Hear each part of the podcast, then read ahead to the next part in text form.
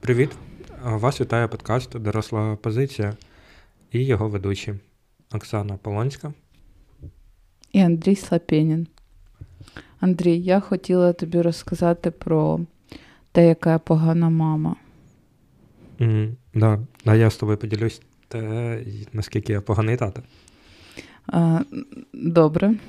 Значить, історія, яку ти раніше не чув, хоча я хотіла в пошуках підтримки подзвонити і тобі, але обмежилася дзвінкам іншим мамам.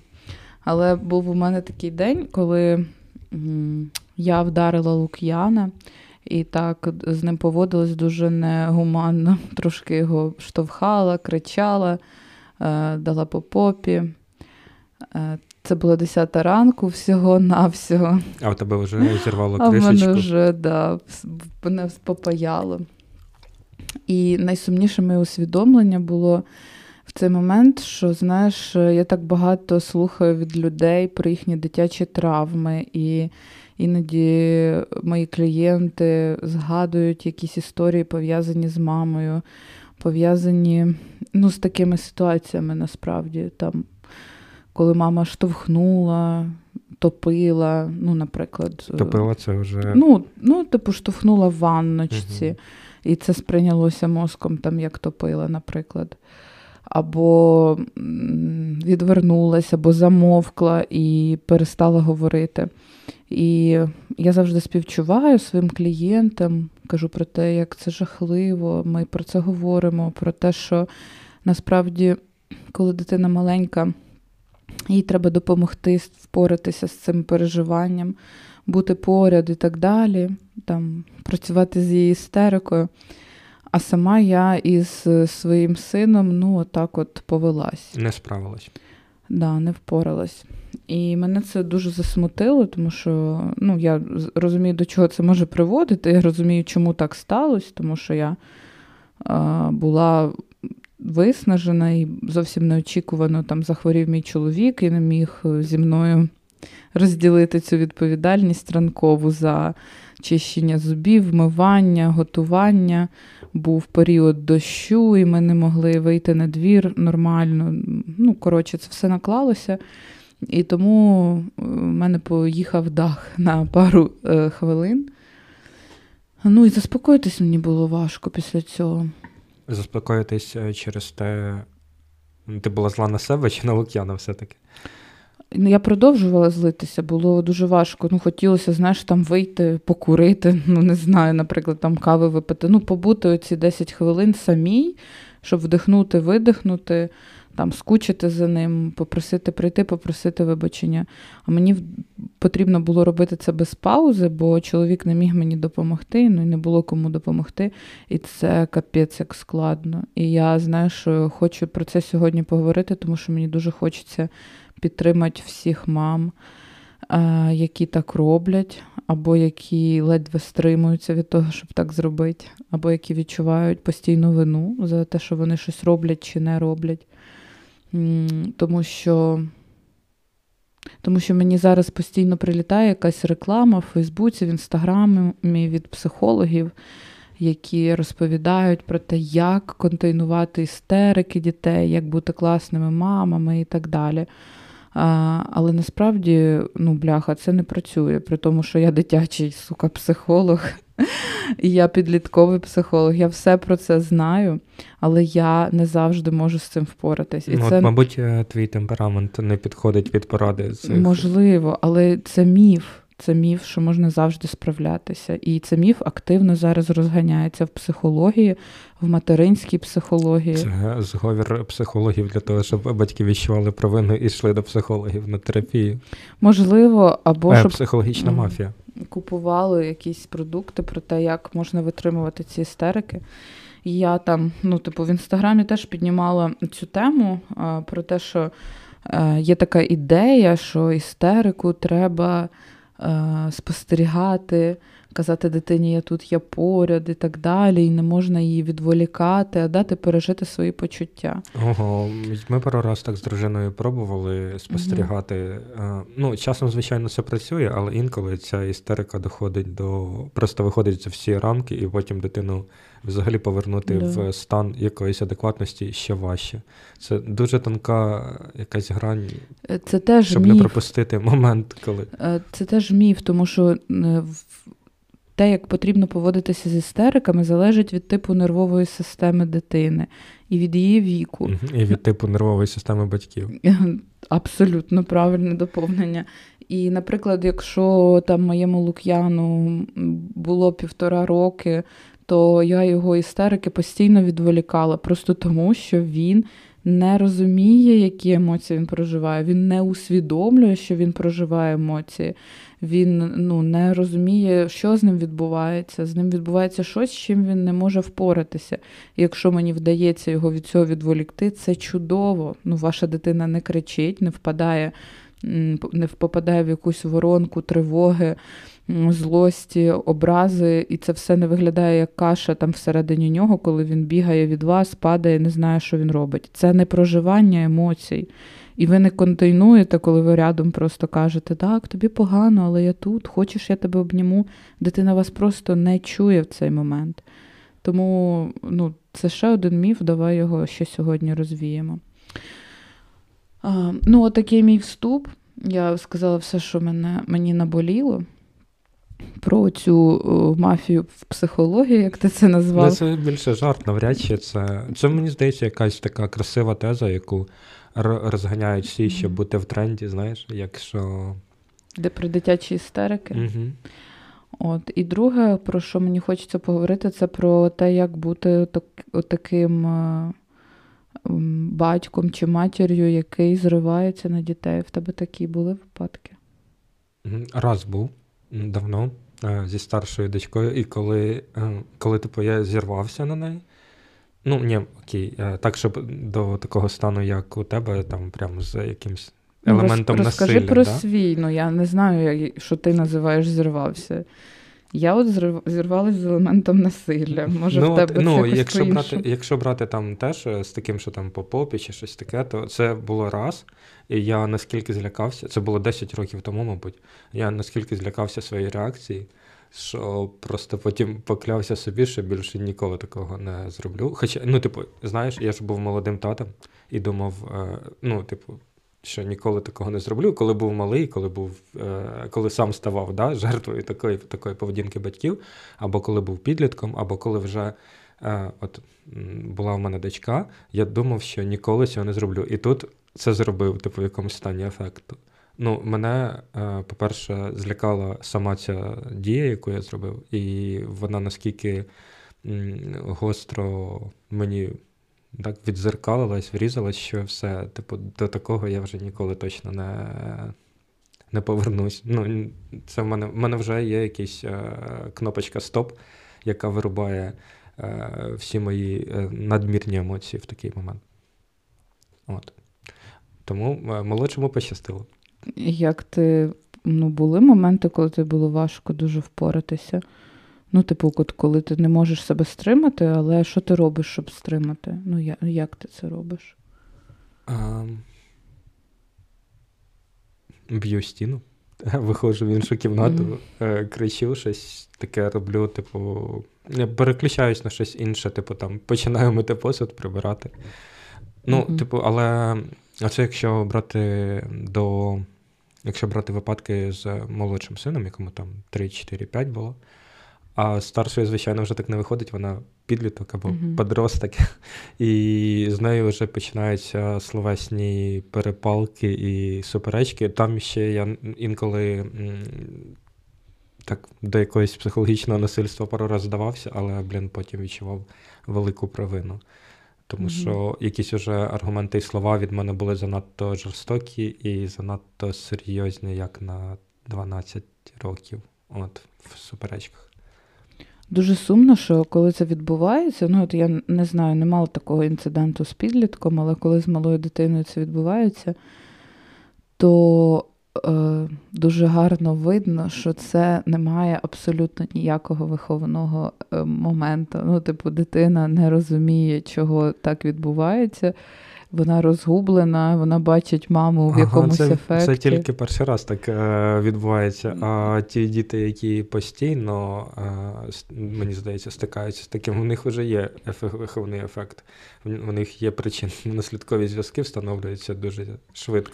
Так, да, але хіба це щось виховує? Ну, от дивися, Лук'ян розлив воду, він грався водою в ванні. Я подумала, окей, він грається, він стояв на стільчику і там переливав воду в раковині. Потім він почав з стільчика злізати і хотів поливати вазони. Ну, в нього була благородна ціль і мета. Один раз в нього вийшло непогано. Я спробувала закінчити цю діяльність, в мене не вийшло.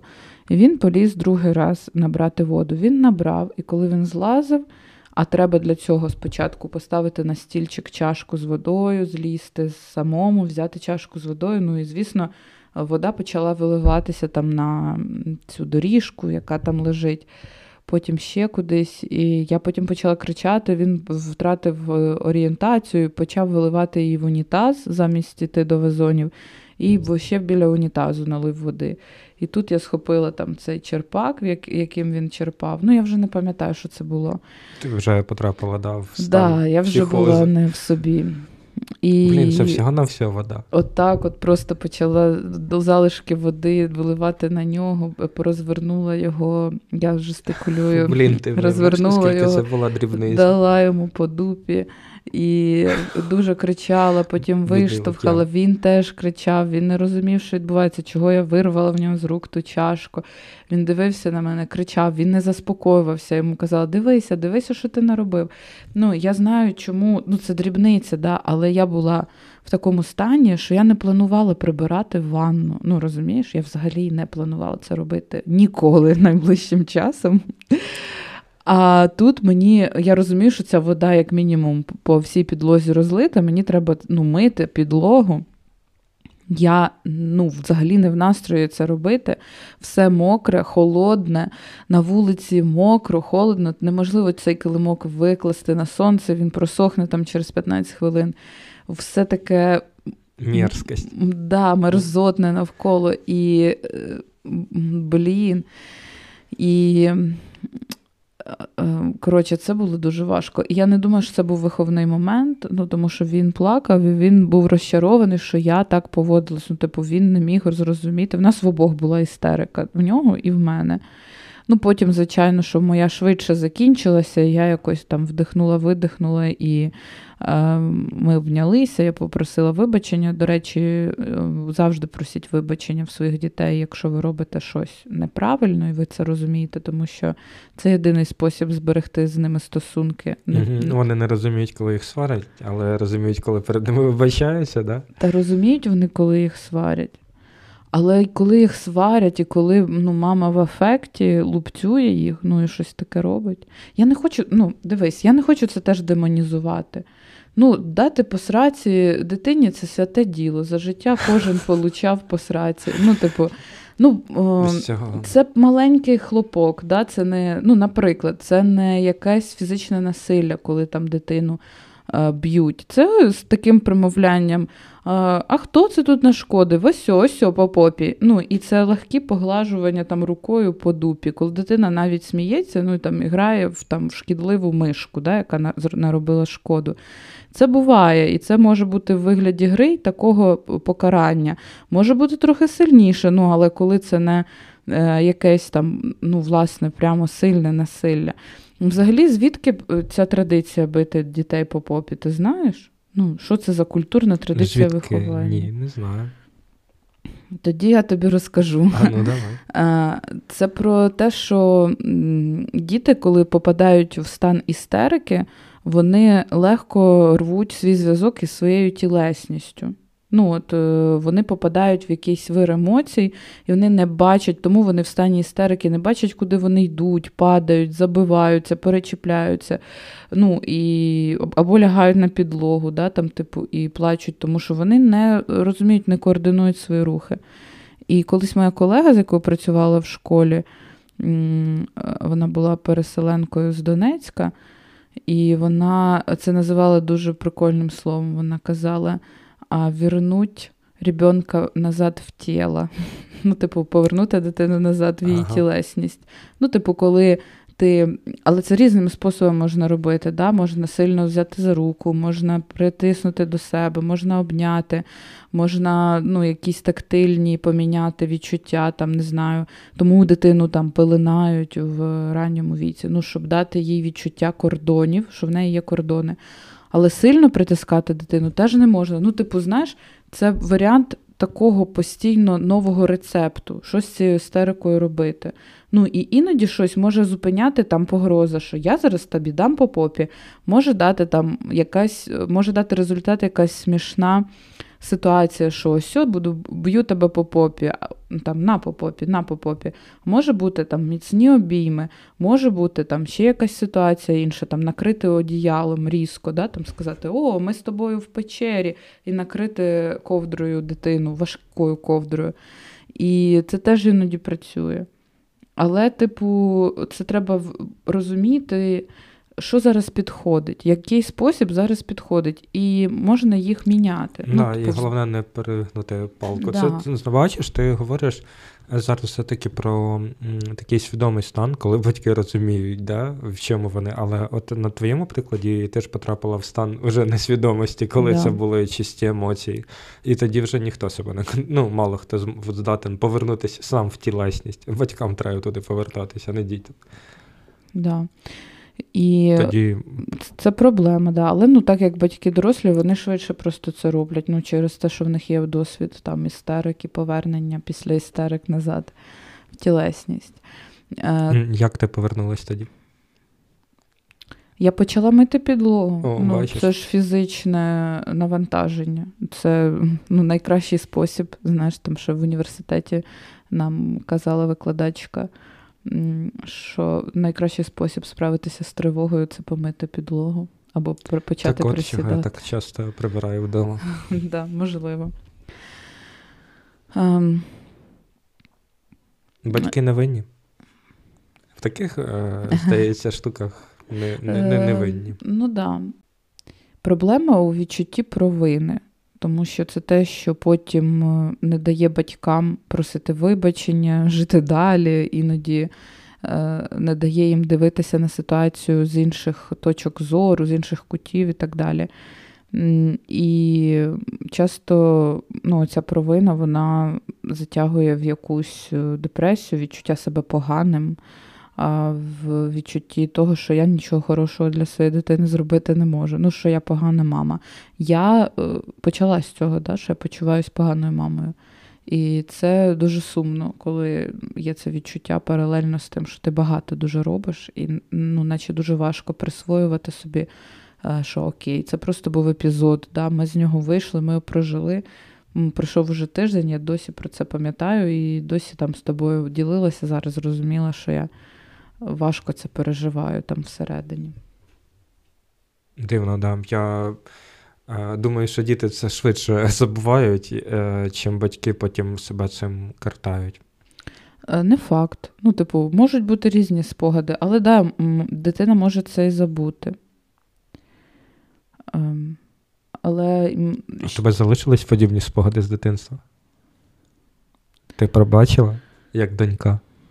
Чи як внучка? Я не пам'ятаю. Мабуть, уже все. У мене дитинство закрита тема. Там уже нічого немає такого, щоб мене тригерило сильно. Тому я так зразу не скажу. Ну, я пам'ятаю і пробачив. Ну, це просто сприймається як те, що було, якийсь елемент минулого, який ти прожив. І все. Типу, це є, це як шрам, знаєш, на брові або на руці, він залишився. Окей, це, типу, було. Да, це нормально. Як, до речі, зараз, коли злюсь на маму, на свою, потім думаю, блін, ну вона зробила, мабуть, найкраще, що могла із тих варіантів, які в неї були. Тебе? В твоєму вихованні? Ну, да. Типу, ну, я не злюсь на неї за це, тому що сама, коли вже побувала на цій стороні відчаю. Молодої мами і відчаю.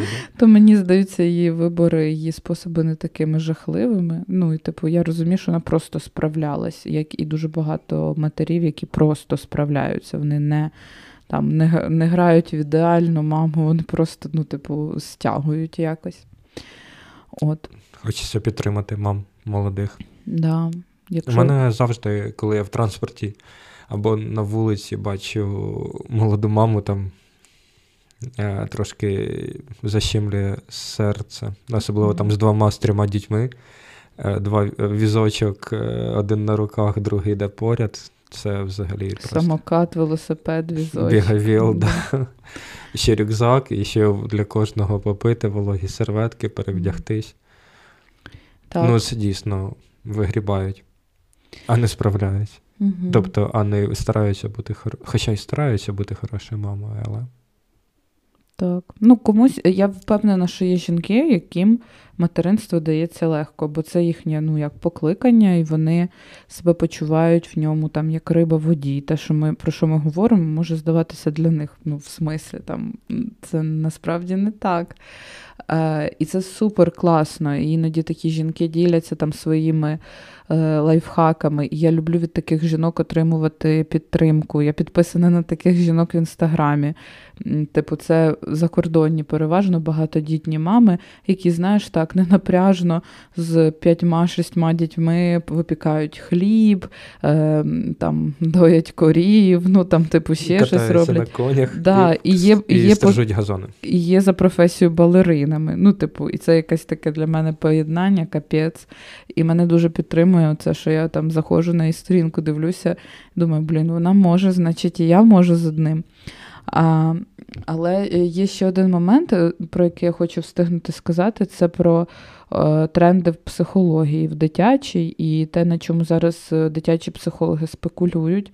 І мені хотілося б, щоб ви, коли обираєте для себе курс чи психолога, на якого ви підписуєтеся, там, де ви шукаєте поради, як справлятися з дитячими істериками і так далі, осмислювали критично те, що вам подається в цьому курсі. Тому що якщо психолог виглядає як боженька, який все пережив, все знає, і в якого в житті ніколи не було ніяких проблем, викликів, ні з дітьми, ні з дружинами, ні ще з кимось, то це, швидше за все, якась дуже нарцисична сторона цього спеціаліста, яка не в контакті з реальністю, ну, і живими емоціями. Тому що важливо знати про дітей і дитячі істерики, я скажу в кількох словах, що кожна дитина індивідуальна, і в кожної дитини різний тип нервової системи, і швидше за все він успадкований від вас, або вашого чоловіка, або це змішаний тип нервової системи вашої і вашого чоловіка.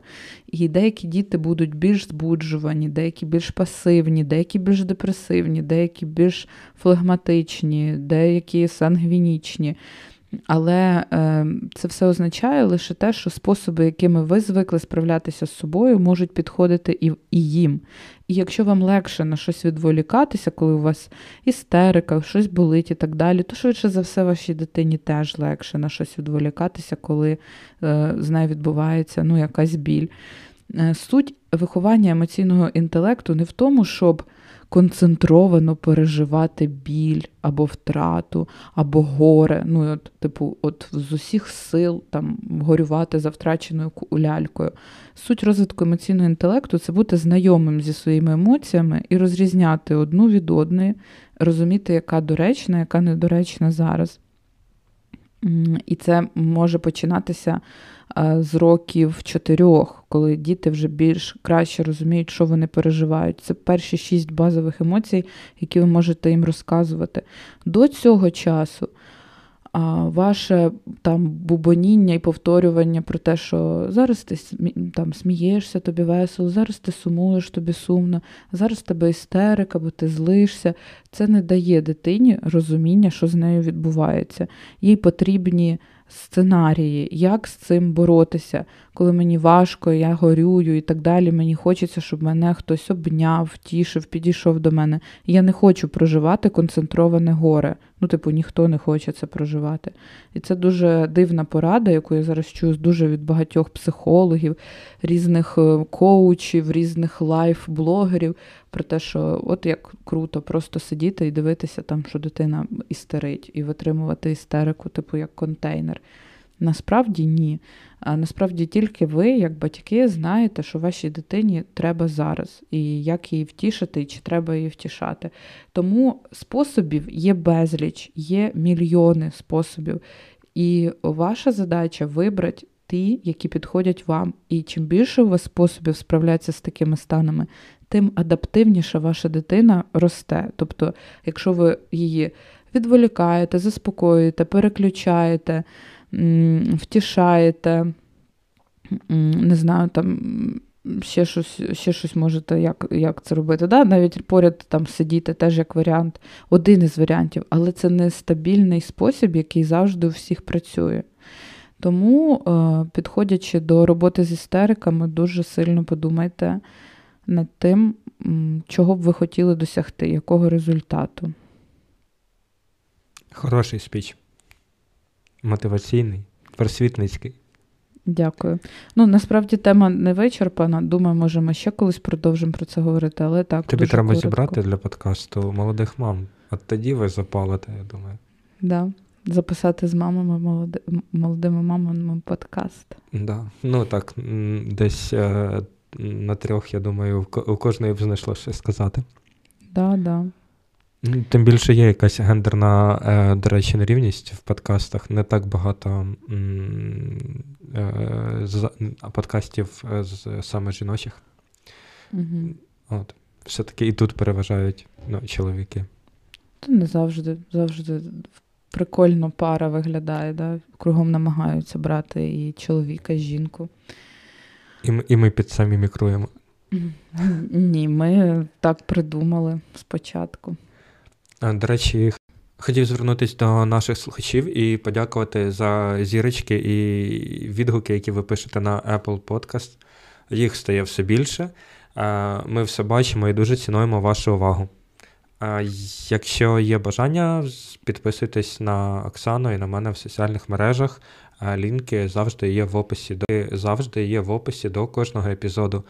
Також там є посилання на наш Patreon. Якщо маєте бажання, ставайте нашим патроном. Будемо вам дуже вдячні і до зустрічі. Бувайте.